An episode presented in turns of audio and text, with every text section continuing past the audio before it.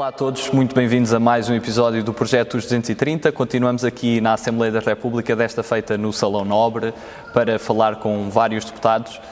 Hoje temos o privilégio de ter connosco José Luís Ferreira, deputado do Partido Ecologista Os Verdes. Muito bem-vindo.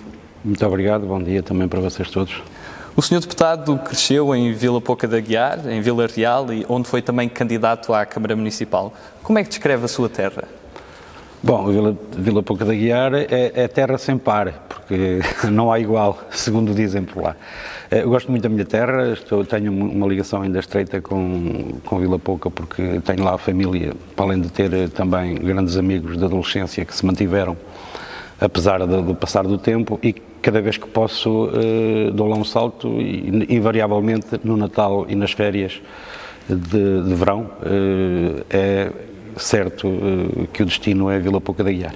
E como foi crescer nessa terra sem par?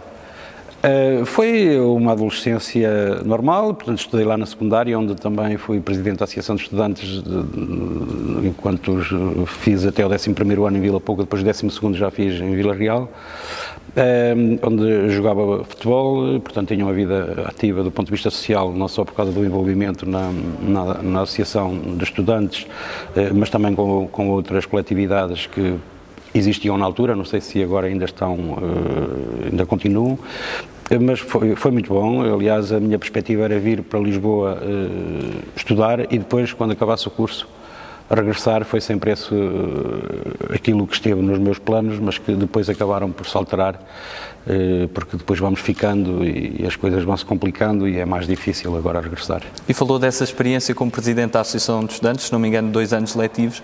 Sentiu que foi essa experiência que também lhe trouxe algum gosto pela política ou, pelo contrário, tinha um gosto pela política e também por isso dedicou-se ao associativismo? Eh, eu acho que vem antes. Portanto, eu quando, quando me envolvi numa, numa lista para a Associação de Estudantes já tinha cá dentro de mim o bichinho da política, porque era uma pessoa que lia os jornais, comecei a ler os jornais muito cedo, a ter opinião sobre, sobre as coisas, as discussões de café eram eh, à volta da política, porque eu preferia o futebol, era normalmente o que reinava nessas discussões, e depois havia um estabelecimento comercial que era a Casa Rapazes, onde ao fim do dia algumas pessoas se juntavam para fazer uma espécie de tortúlia eh, em torno das questões políticas e curiosamente eu era o mais novo, portanto eu estava com pessoas já com alguma idade e eu era o miúdo que, que, ele, que tinha opinião e que às vezes até chocava os outros pela convicção com que uh, defendia, uh, no fundo, os princípios e os valores que acreditava e continua a acreditar. E no meio disto tudo, quando é que decidi estudar Direito? A decisão foi tomada só no dia em que eu me candidatei, porque eu andei até, até essa altura a hesitar entre a filosofia e o, e o direito. E depois acabei por decidir-me pelo direito, porque a filosofia, com a perspectiva depois de mais tarde eh, também me licenciar em filosofia, ou pelo menos estudar, eh, mas depois do curso de direito acabei por me tornar um autodidata ao nível da filosofia, mas que nunca mais regressei à faculdade, nem sequer me candidatei para a filosofia estudou Direito na Faculdade de Direito da Universidade de Lisboa, uma faculdade histórica também por, por eh, conjugar várias ideologias. Sentiu nesse fervor ideológico que já havia no ambiente de faculdade algo que o marcasse também para a sua carreira? Vamos ver, eu, eu fiz o primeiro ano em Coimbra, eh, porque eu queria muito fazer Direito Constitucional e Economia Política em, em Coimbra, por razões também políticas. Eh, porque aqui o professor de, de, Economia Política era o Soares Martínez, com o qual eu não simpatizava, não o conheço, mas que não simpatizava da forma como seguia o seu pensamento, eu nem diria ultraliberal, mas que, com o qual eu convivi. Enfim, se tivesse que ser, teria que estudar e preferi fazer em Coimbra o primeiro ano e depois é que foi para, para Lisboa. Mas não tive uma vida académica muito intensa, até porque fora as aulas, naturalmente, porque eu depois estudei à noite e, portanto, o, clima, o ambiente à noite é diferente, porque são pessoas que trabalham durante o dia e, portanto, também não têm muito espaço para depois poderem fazer da vida académica o centro da, da sua vida e, portanto, não tenho grandes uh, memórias, digamos, ou grandes marcas de, de, do enquanto andei a estudar em Lisboa, mas era a clássica que eu queria de facto que fosse a minha faculdade. Eh, Coimbra já foi, quando, quando me candidatei para Coimbra no primeiro ano, era já com a ideia de, fazendo o primeiro, depois pedir transferência para, para Lisboa, porque era em Lisboa que eu queria licenciar. E tem algum professor que tenha marcado mais durante todo esse percurso?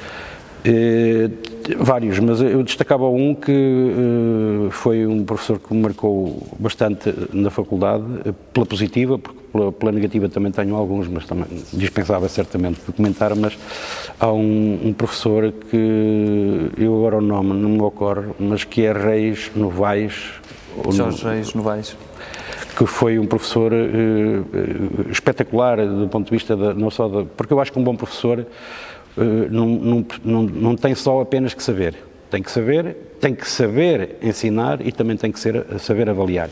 E eu acho que, que esse professor marcou-me depois até para o resto do curso pela forma como como transmitia o conhecimento e como fazia das aulas, digamos, com a seriedade que, que, que, se impõe, mas que nós entrava, eu entrava para a aula e saía da aula, parecia que tinha sido um intervalo. Portanto, às vezes há aulas onde a gente olha para o relógio para ver se acaba, naquele caso não.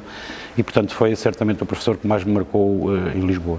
E deixando um pouco de lado a sua vida académica, falando do seu percurso profissional pré-política, qual é aquele momento de, de trabalho que, que sentiu maior realização ao, ao exercer as suas funções?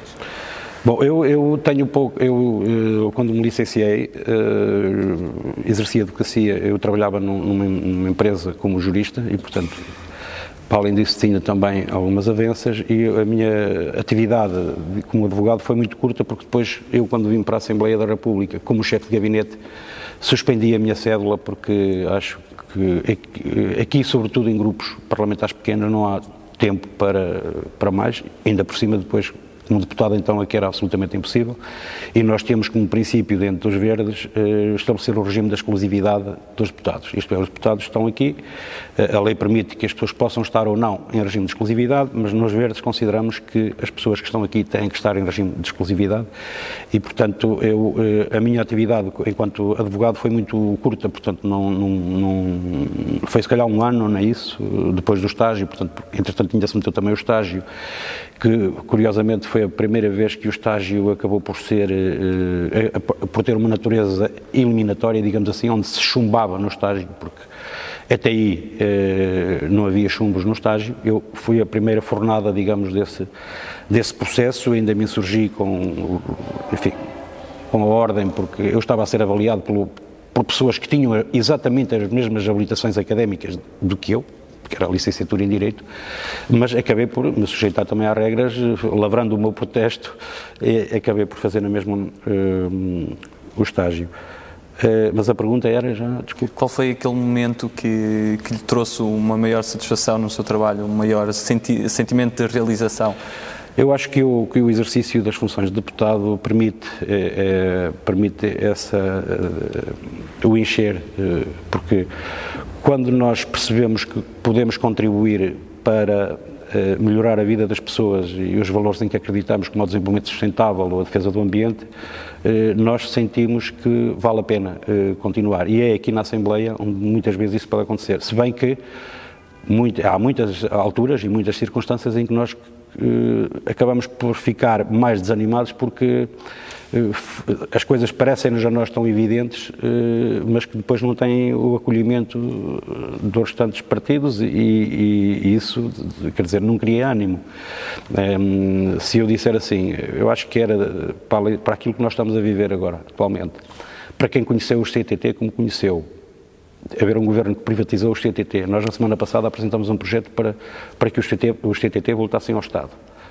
E nós percebermos que há partidos que pretendem continuar com, com, no fundo, com a degradação absoluta do, do CTT, porque o CTT, enquanto foram uma empresa pública, eh, davam dinheiro ao Orçamento de Estado, prestavam um serviço de, de, público de altíssima qualidade, reconhecido até no plano internacional, e tratava bem os seus trabalhadores. O que nós temos vindo agora a assistir, desde que eles foram privatizados, é que os trabalhadores são mal, são mal tratados, o Estado deixou de receber eh, aquelas verbas que vinham do Orçamento de Estado e os Correios deixaram de prestar um serviço público de qualidade porque encerraram serviços, despediram trabalhadores e, portanto, os correios começaram a atrasar-se. Há muitas localidades onde o correio não vai todos os dias e, portanto, há, e, e nós sentimos impõe-se quase a pergunta o que é que é preciso acontecer para que estas pessoas percebam que nós estamos a perder o serviço público postal e universal como tínhamos antes porque agora temos um banco CTT e a administração do CTT entende que o banco é prioritário e o correio postal passou para segundo ou terceiro plano. E, portanto, dei este exemplo, podia ter dado outros, até do ponto de vista ambiental, por exemplo, com os incentivos que há para a produção intensiva e superintensiva do olival e, e de outras culturas intensivas, onde nós achávamos que não devia haver apoios públicos para essas culturas, uh, mas que não têm acolhimento na Assembleia da República. Ainda por cima, quando esses apoios até vêm da PAC, da, da Política Agrícola Comum, através do, do, primeiro e do segundo pilar, que são pilares que se destinam exatamente a favorecer as agriculturas amigas do ambiente e que promovam a poupança da água e, portanto, nós muitas vezes também sentimos desanimados, mas há outras em que nós sentimos eh, que vale a pena continuar e a lutar por aquilo que acreditamos. E além do seu vasto percurso na, na política, tem também, aventurou-se pela escrita, publicou uma, uma obra, 10 contos de, de Reis e de Gente, que, como me estava a dizer, foi apresentada no mesmo dia que, que foi chumbado o PEC 4, um momento também marcante, recentemente. Eh, como é que resume esta obra? Porque esta obra aborda muita coisa. Há aqui questões também de fé, mesmo sendo ateu, questões filosóficas, aborda também diferentes períodos. Como é que resume tudo isto? Uh, isso foi um desafio ou uma teimosia, digamos, de, dos meus amigos da adolescência, porque uh, eu uma vez, numa conversa, terei dito que ia escrever um livro e depois eles, cada vez que nós nos encontramos, como encontramos hoje, cada vez que eu vou lá acima, perguntavam-me sempre pelo livro, como é que é que o livro... Aquilo foi crescendo, a ideia foi crescendo, e eu fui recolhendo algumas imagens e procurei fazer então uma coisa que não fosse muito extensa, porque acho que as pessoas hoje já estão muito saturadas para ler, portanto não tinha que, tinha que ser alguma coisa que, as, que fosse fácil de ler. E encontrei essa solução através dos contos. Portanto, um conto, a pessoa pode ler um, pode ler uh, só um, pode ler dois. Mistura, de facto, uh, a vida urbana com a vida rural, mistura sentimentos, mistura, fala da guerra colonial, uh, às vezes a brincar, outras vezes a sério, aborda vários assuntos, mas foi, digamos, um desvio. Eh, eh, eu, eu, eu escrevo, escrevia muito, quando vim para cá reduzia essa intensidade, agora eh, faço apenas nas férias, dedico sempre uma semana de férias para, para a escrita, mas é uma escrita para outro patamar, são coisas que têm a ver com, a, com, a, com o início que eu vi bem até hoje, e portanto com a, a, atitude que o homem tem perante a morte e perante Deus, como é que esta coisa toda rola na cabeça de, do ser humano, do sapiens. E eu fiz um desvio, uma interrupção para fazer esse, esse, esses contos que escrevi com, com muito agrado, eh, com passagens às vezes tristes, outras vezes contentes, outras vezes no campo, outras vezes na cidade, mas que procuram também eh, refletir um pouco ehm, a maneira como eu também encaro, porque há, há aí situações que são vividas eh, em Vila Pouca da Guiar e que eu procurei naturalmente depois ampliar, ia buscar uma situação concreta, desligada da outra, juntava tudo Uh, e foi assim que, que, saiu, que saiu esse 10 contos de reis e, e, de gente. 10 contos de reis, porque qualquer conto fala em 10 contos de reis, que é moeda antiga, qualquer coisa tinha um valor de 10 contos de reis, mas são 10 contos que falam de pessoas. E voltando agora um pouco à, à, vida política, entre 95 e 2002 foi chefe de gabinete da, da, bancada do Partido dos Verdes. E nós que estamos aqui a fazer estas gravações, por vezes vemos o, o trabalho de todas as pessoas que, que, estão nos bastidores dos deputados. Como é que é esse trabalho de chefe de gabinete de uma bancada? Bom, é, é, é, também é duro, é um trabalho duro, porque, sobretudo em bancadas pequenas, porque hum, o chefe de gabinete é que tem que dar resposta ao dia a dia de, de, das circunstâncias que vão, das exigências que vão surgindo no, no nosso trabalho, nomeadamente com a divisão do, do, do, trabalho que é feito entre os deputados, que é feito também com, com, com o chefe de gabinete, na coordenação dos outros assessores também é feita pelo, pelo chefe de gabinete, na, nas respostas às várias solicitações. Esta, por exemplo, passou pelo chefe de gabinete, depois a assessora de imprensa que tratou comigo uh, para arranjarmos uma data para, para, para a fazer e, portanto, é esse trabalho todo que envolve uh, a responsabilidade no chefe de gabinete. E agora falando um pouco do, do partido em si, visto que também é líder parlamentar, como é que define o Partido dos Verdes, que é obviamente um partido ecologista, um partido de esquerda, e como é que uh, diferencia de outros partidos novos que aparecem como o, o PAN? Bom, nós somos de facto um partido de esquerda. Eu, aliás, até pelo aquilo que conheço e que fui conhecendo ao longo da vida, custa-me a crer que possa haver partidos ecologistas que não sejam de esquerda. Porque o, o objetivo de um partido ecologista é naturalmente o desenvolvimento sustentável. E, e que é um conceito um pouco indeterminado, esta coisa de desenvolvimento sustentável. Nós podemos partir do, da ideia de que o desenvolvimento sustentável é gerir os recursos do presente sem hipotecar os recursos para o futuro. E esta gestão dos recursos que é feita tem que ter também uma componente ideológica e política. Porquê? Porque se nós dissemos assim, eh, os recursos devem, devem ser distribuídos de forma. Eh, nós devemos extrair da natureza apenas os recursos que precisamos para, para viver, para ter uma vida confortável. E não mais do que aquilo que a nossa condição humana nos impõe. Porque senão estamos exatamente a hipotecar o futuro. Eh, mas não basta que se extraiam do planeta apenas os recursos que nós precisamos. É preciso que haja um sentido de justiça na distribuição e no acesso desses recursos do planeta. Porque nós não podemos, eh, podíamos até dizer assim, ok, a partir de agora só vamos extrair do planeta a água que for mesmo necessária para, para, para, para, a nossa, para a nossa vida. Mas essa água tem que ser distribuída em função das necessidades das pessoas e não uh, uns a, a, a, beberem muita água e outros a morrer à sede. E, portanto, é aqui que entra a componente. No fundo, a defesa do ambiente não está desligada da forma como o homem se organiza em sociedade. E é, aliás, isso até que condiciona a harmonia que deve haver entre o homem e a natureza. Portanto, porque nós, quando falamos dos problemas ambientais, falamos sobretudo da intervenção do homem no meio, que é esta ação é que perturba as questões todas. E, portanto, tem que ser um partido de esquerda porque eh, não há desenvolvimento sustentável sem justiça social. Não há equilíbrio ambiental se não houver justiça social. Essa justiça social, na nossa perspectiva, tem que ser a esquerda a fazê-la, porque nós já vimos que pela direita não vamos lá. E quais é são as grandes diferenças entre os verdes e um partido como o PAN? Eh, eu, eu não, não, conheço assim tão bem o PAN. sei que o PAN que se define como não sendo nem de esquerda nem de direita, como se houvesse partidos que fossem neutros do ponto de vista político. Portanto, são, sendo partidos, teriam que assumir. Às vezes estão de um lado, outras vezes estão do outro, mas assumem-se como não sendo de esquerda nem de direita. E, portanto, aí está uma diferença substancial. O Partido Ecologista aos Verdes é um partido de esquerda, e, e, um partido ecologista de esquerda, e o PAN é um partido que se autodenomina eh, neutral do ponto de vista de esquerda-direita e os verdes sempre tocaram em assuntos ecológicos, obviamente é a matriz do partido, sempre durante muito tempo, até estar um pouco na moda as questões ambientais, foram muito ignorados nesse sentido, nesse discurso. Eh, fomos, mas foi ganhando peso. Eu creio que nós tivemos uma intervenção muito importante. Das primeiras ações que os verdes fizeram, eu creio que até foi eh, num, numa altura em Trás-os-Montes em que se tentou arrancar um conjunto de árvores e que a, a, população se insurgiu e nós estivemos lá com eles.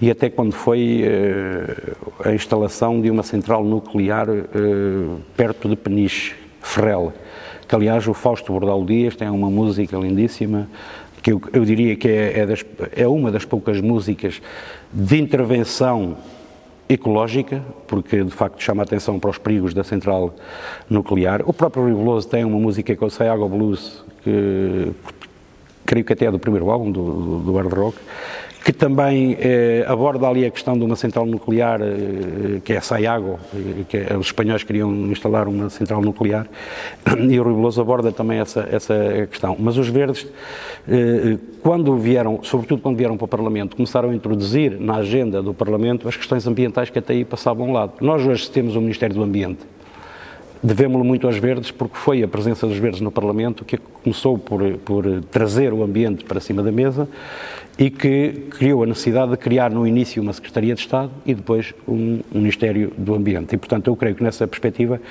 o, os verdes tiveram um papel absolutamente central. No, no, fundo, como disse há pouco, no início, se calhar éramos vistos como. Porque os problemas também não eram tão sentidos, a consciência ecológica também não era tão vivida. Nós hoje eh, estamos aqui perante um, um facto indesmentível, quando, sobretudo quando falamos de alterações climáticas. Quer dizer, é evidente que ninguém nega, ninguém pode negar esta ameaça que representa as alterações climáticas. E por essa via também eh, trouxe mais preocupação às pessoas. Por exemplo, a questão da reciclagem ou da separação dos resíduos em casa eh, foram, foi pressão que fomos fazendo ao longo do tempo eh, aqui na, na, Assembleia e mesmo nas autarquias onde temos eleitos e que levou a, a termos hoje já um sistema pode, ser, pode ter críticas, pode ser aperfeiçoado, mas estamos a fazer recolha de resíduos. E aqui também queria sublinhar que foi importante também nas escolas eh, a formação que os próprios professores deram aos alunos para procederem à separação do lixo, porque depois do lixo ou dos resíduos, porque depois quando iam para casa eram os miúdos a dizer mãe ou pai, temos que separar ah, isso é uma chatice. Não, foi a professora que disse ou foi o professor que disse. Então, aí já é outra conversa. E, portanto, vamos pôr aqui três, três separadores, um para o vidro, outro para o papel e outro para, para as embalagens. E, portanto, acho que também por aí Uh, os verdes tiveram um papel importante. Como temos tido, por exemplo, na questão do, do olival superintensivo, começamos com a com, com fiz, colocamos 500 bandeiras a, há dois anos atrás no, na zona do Alentejo, onde isso se nota, porque estas culturas, eh, para além de, de, de, tornarem os solos inaptos ao fim de 20 ou 25 anos, também consomem muita água, quando nós, sobretudo com as alterações climáticas, somos quase obrigados a gerir a água como deve ser e, portanto, eh, não criar mais vulnerabilidades àquelas que temos. Eh, mas lembro-me também de uma guerra antiga dos verdes que tinha a ver com os organismos geneticamente modificados, que nós queríamos também travar e por, fazer uma moratória. E, portanto, os problemas também foram, quando são trazidos para aqui, também entram depois nas discussões entre as pessoas, que ficam mais alertadas para o problema. E, portanto, eu acho que o Partido Ecologista aos Verdes, ao longo destes anos, tem tido um papel muito importante na afirmação de, dos valores ecológicos e até da, da sensibilização, da consciência ecológica das pessoas, porque nós temos também iniciativas de rua, nós temos campanhas de rua. Nós fizemos uma campanha há uns anos atrás, pouca gente falaria das alterações climáticas na altura, nós percorremos todos os conselhos do país, inclusivamente das regiões autónomas e, do, e dos Açores, com escola secundária. Portanto, nós fomos a todos os conselhos com escola secundária deste país, onde levávamos, tínhamos um material portátil com umas faixas a dizer não às alterações climáticas, e visava o quê? Visava, no fundo, eh, que as pessoas assinassem um postal para ser dirigido, na altura, ao Jorge Bush, para que ele ratificasse o protocolo de Kyoto, porque ele não queria uh, ratificá-lo. E é curioso, porque nós ali falávamos mais com as pessoas, com os miúdos, com os jovens do, do, do, do secundário, e todos eles se manifestavam muito preocupados com o problema. Portanto, eh, essa geração já apanhou porque na escola também falavam do protocolo de Kyoto, porque foi um instrumento de facto importante no que respeito ao combate às alterações climáticas, mas, eh, portanto, isso obrigou-nos, durante dois anos, a percorrer essas escolas todas, portanto, o trabalho não é feito só aqui, do ponto de vista da sensibilização, para além de tortúlias que temos, temos feito, que às vezes são transversais, quando se falou muito do, daquele tratado, uh, o TTIP, que era o Tratado de Comércio Livre com, entre Estados Unidos, entre perdão, é, não, não, entre a União Europeia e os Estados Unidos e o CETA com o Canadá. Uh, o TTIP caiu, mas o CEPA depois andou para a frente, porque de facto uh, era muito mau, não só para o ambiente, mas também para as populações e para os povos, porque as implicações eram, eram, eram substanciais. E também nós, nessa altura, marcamos, fizemos várias campanhas e tortúlias aí por todo o país, no fundo, para sensibilizar as pessoas para o problema que estava. Porque isto está muito longe. Falam-se, e este é um problema da democracia. Eh, sobretudo com a Europa. Portanto, nós temos um órgão que é a Comissão Europeia que ninguém elege. Os portugueses nunca foram ouvidos sobre entrar ou não para a União Europeia, nem muito menos para a moeda única. E, portanto, as decisões hoje estão muito longe dos cidadãos. Por isso é que os cidadãos também não se identificam muito com o ser europeu. Quer dizer, passa o dia da Europa e ninguém, ninguém, ninguém repara. Uh, e isto é um problema porque nós estamos a perder soberania. Eh, nós, quando digo nós, portugueses, portanto, nós eh, até do ponto de vista orçamental, estamos limitados. A Assembleia da República, que é quem representa os portugueses, está limitada aos critérios do déficit que são impostos pela União Europeia e, portanto, isto também eh, fragiliza eh, a democracia. O Partido dos Verdes também se costuma apresentar a eleições em coligação com o Partido Comunista Português, na coligação CDU. Como é que nasce esta simbiose entre os dois partidos? Há aqui uma base eleitoral também comum ou outro tipo de, de relação que faz sentido preservar? Bom, nós temos eh, concorrido no âmbito da CDU porque, porque, a direção do partido considera que é a melhor forma de, de, de, afirmar um projeto ecologista em Portugal e assim tem sido. Não há qualquer problema nenhum, não há nenhuma ilegalidade. Depois das eleições a coligação desfaz-se e como, como se percebe aqui na Assembleia da República, cada um de nós depois forma o seu grupo parlamentar com tempos autónomos, iniciativas autónomas, sentidos de voto diferentes e, portanto, eh, não, não tem qualquer problema. O que nós consideramos é que é, é esta coligação, para além de, de, do respeito mútuo que existe entre as, as, as, várias componentes, porque é o PCP, a Intervenção Democrática, que é uma associação cívica e, e política, e, e, o Partido Ecologista aos Verdes, eh, com muito respeito pelas posições e pelas diferenças entre, entre os intervenientes, e que nos tem dado garantias de, de afirmação ao mesmo tempo respeitando as posições que temos. E, portanto, nós temos encarado uh, os atos eleitorais desta forma, uh, porque também acreditamos que é necessário, uh, para já porque somos de esquerda, não, não íamos coligar-nos com um partido de direita, portanto, isso seria impensável, somos assumidamente, temos na matriz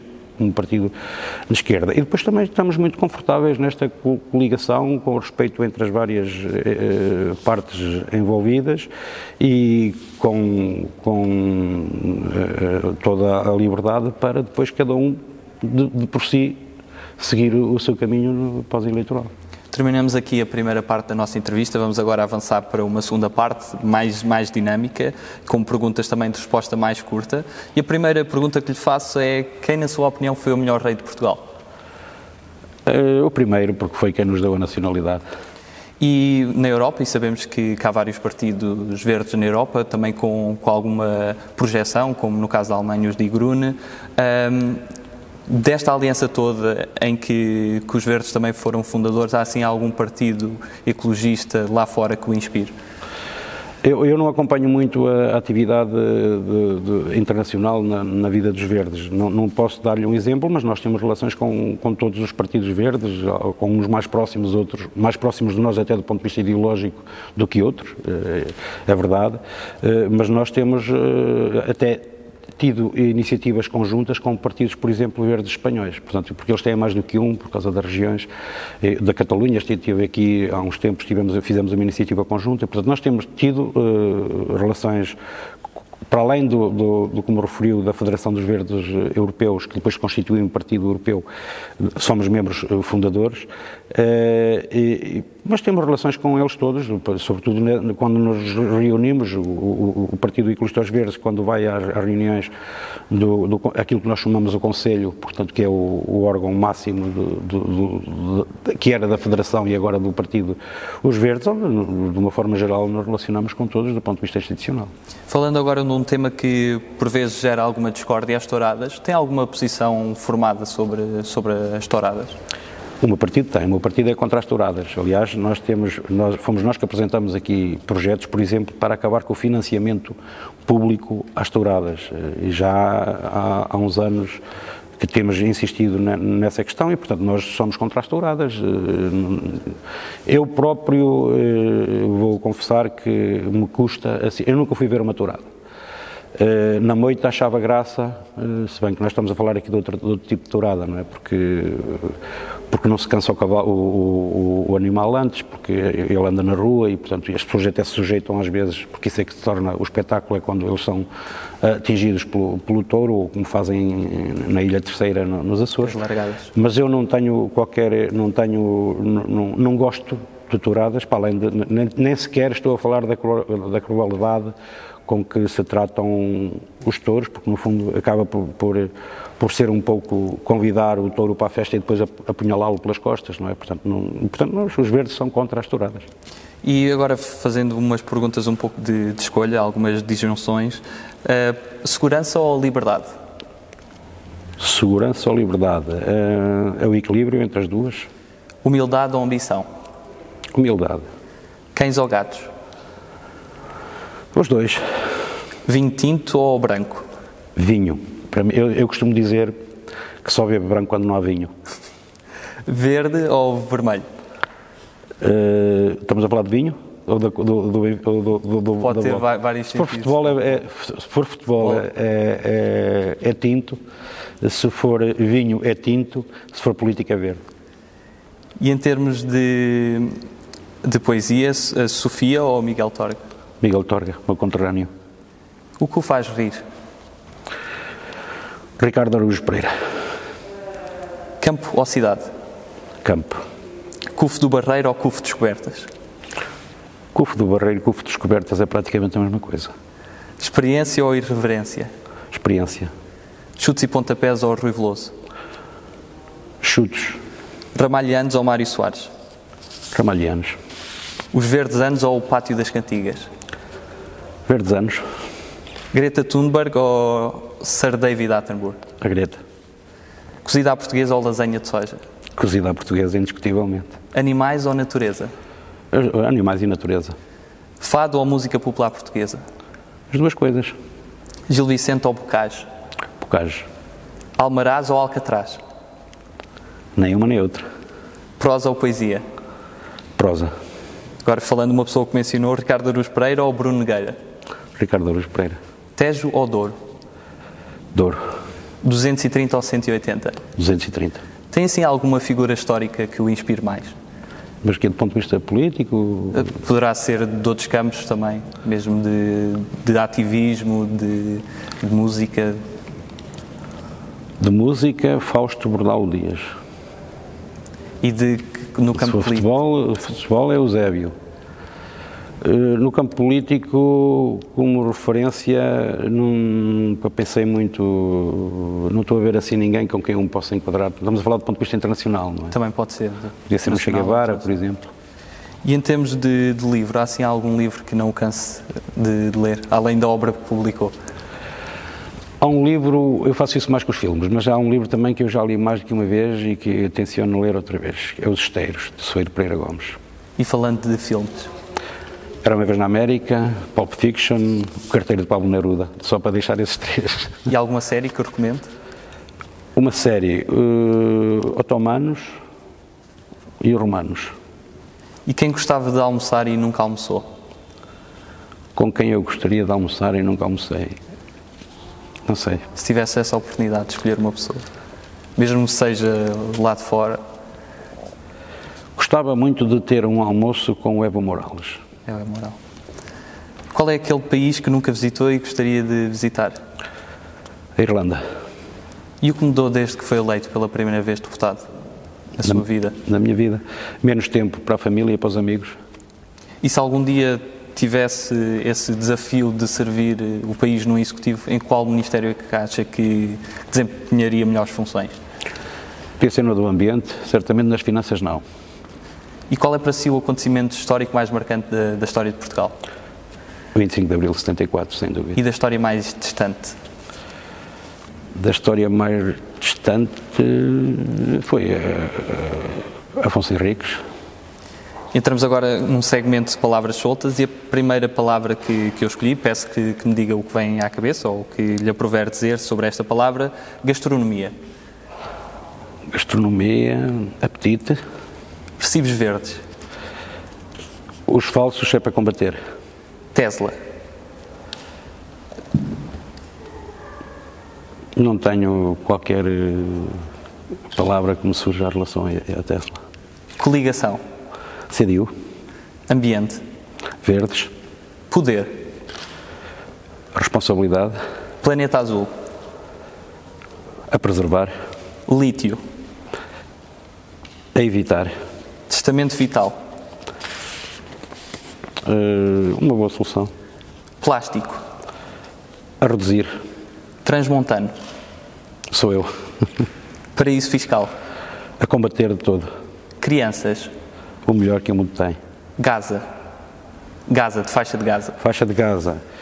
Uh, tenho muitas palavras sobre, sobre isso, mas podia dizer uh, sionismo. Sistema de justiça. A aperfeiçoar. Fast food. A evitar. Poluidor pagador. Com dúvidas. Caminho de Santiago. Uh, apesar de ser até, eu gostava de fazer um dia a pé. Pátria. Portugal. Família a célula mais importante das nossas vidas. Futuro. A Deus pertence. Tem planos pós-vida política? Sim, alguma coisa que gostasse de fazer na, na sua vida? Escrever. Escrever. Escrever outra obra? Continuar, a, porque eu há pouco perdi-me na conversa, porque eu estou a escrever uma coisa muito mais elaborada quando fiz o intervalo para escrever os contos e que todas as férias dedico uma semana para escrever eh, essa, essa obra que eu não sei se algum dia sairá. E Acha que os portugueses têm razão para não confiar, por vezes, no, nos políticos? Ah, ah, ah, porque as pessoas não, não veem a resposta aos problemas com que se defrontam e, portanto, é natural que, que tenham descrédito sobre os políticos. E o que traz desinteresse às pessoas, muitas vezes? É, é, resolver os problemas das pessoas, porque essa é que deve ser a função nobre da política. Ser a, a política, no fundo, é uma maneira de resolver, de resolver problemas sem criar outros. Eh, e nós estamos aqui para dar resposta aos problemas das pessoas e às necessidades das pessoas. Naturalmente, quando as pessoas não têm essas respostas, certamente ficam mais descredibilizadas, o que é pena. E do seu vasto percurso como deputado, trabalhou em várias comissões, há assim um momento mais marcante que, que se lembre de todo esse trabalho ou um, um desafio maior num trabalho de comissão? Há, há, um, há uma passagem que, aliás, ficou por registros no tempo do governo PSD-CDS, na Comissão de Saúde, que eu estava na reunião, quando um doente de hepatite C eh, se levantou e se insurgiu pelo facto da vacina não estar disponibilizada e foi esse essa atitude que depois levou a que a vacina fosse disponibilizada. Isso foi o momento que mais me marcou a nível das comissões, na Comissão de Saúde.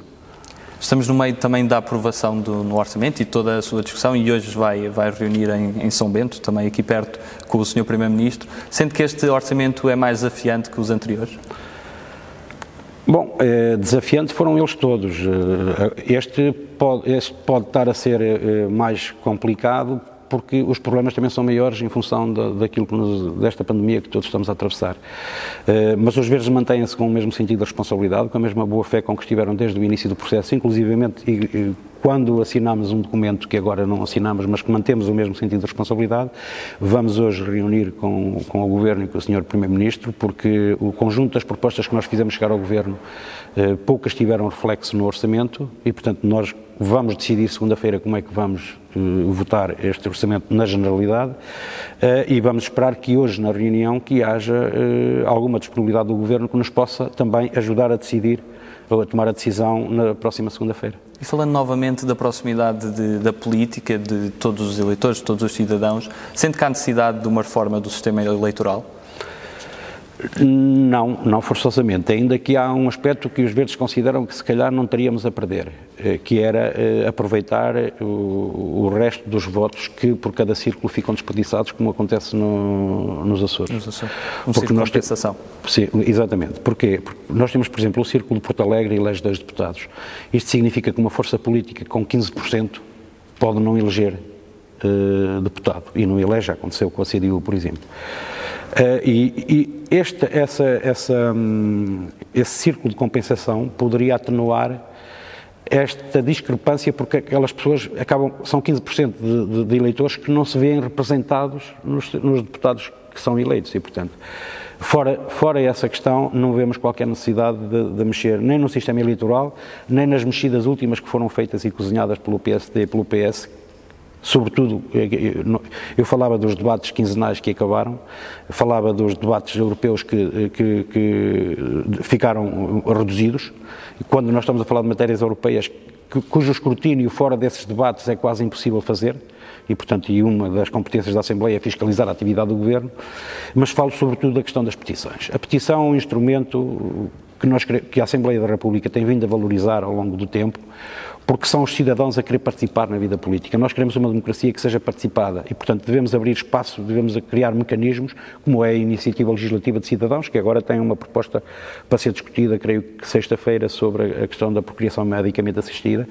E, portanto, a Assembleia tem vindo a criar mecanismos de aproximação e de participação dos cidadãos na vida pública e estas alterações promovidas pelo PSD e pelo, pelo PS, que vieram dificultar o acesso das petições a plenário, eh, não abona nada de bom a favor da democracia participada. Eu recordo que atualmente 4 mil assinaturas são suficientes para que um assunto chegue a plenário.